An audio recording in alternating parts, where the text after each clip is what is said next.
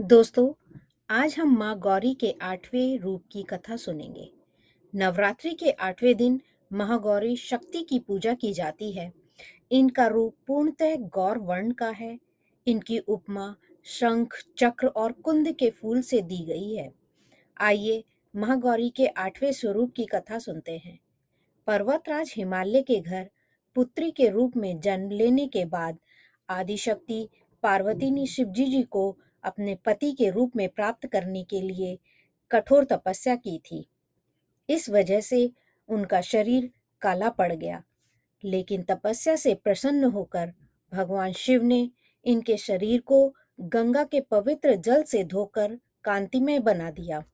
उनका रूप गौर वर्ण का हो गया।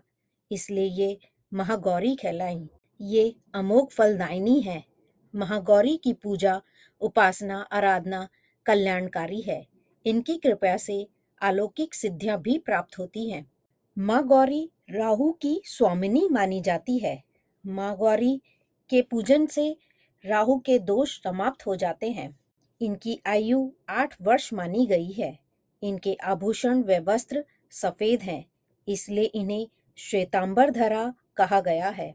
इनकी चार भुजाएँ हैं और वाहन वृषभ है। एक और मान्यता के अनुसार, इनका वाहन सिंह भी है। उसकी कथा कुछ इस प्रकार है।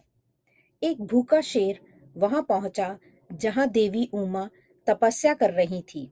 देवी को देखकर सिंह की भूख बढ़ गई, लेकिन वह देवी की तपस्या से उठने की प्रतीक्षा करने लगा और वहीं बैठ गया। इस प्रतीक्षा से वह काफ़ी कमज़ोर हो गया। देवी जब तपस्या से उठी तो सिंह की दशा देखकर उन्हें उस पर बहुत दया आ गई। वह उस सिंह को देखकर बहुत प्रसन्न हुई और उसे भी अपना वाहन बना लिया, क्योंकि वह उनकी तपस्या पूरी होने की प्रतीक्षा से स्वयं भी तप कर रहा था। तो दोस्तों, यह कथा यहीं समाप्त करते हैं। फिर सुनते हैं माँ के नए स्वरूप की कथा नौवे अध्याय में।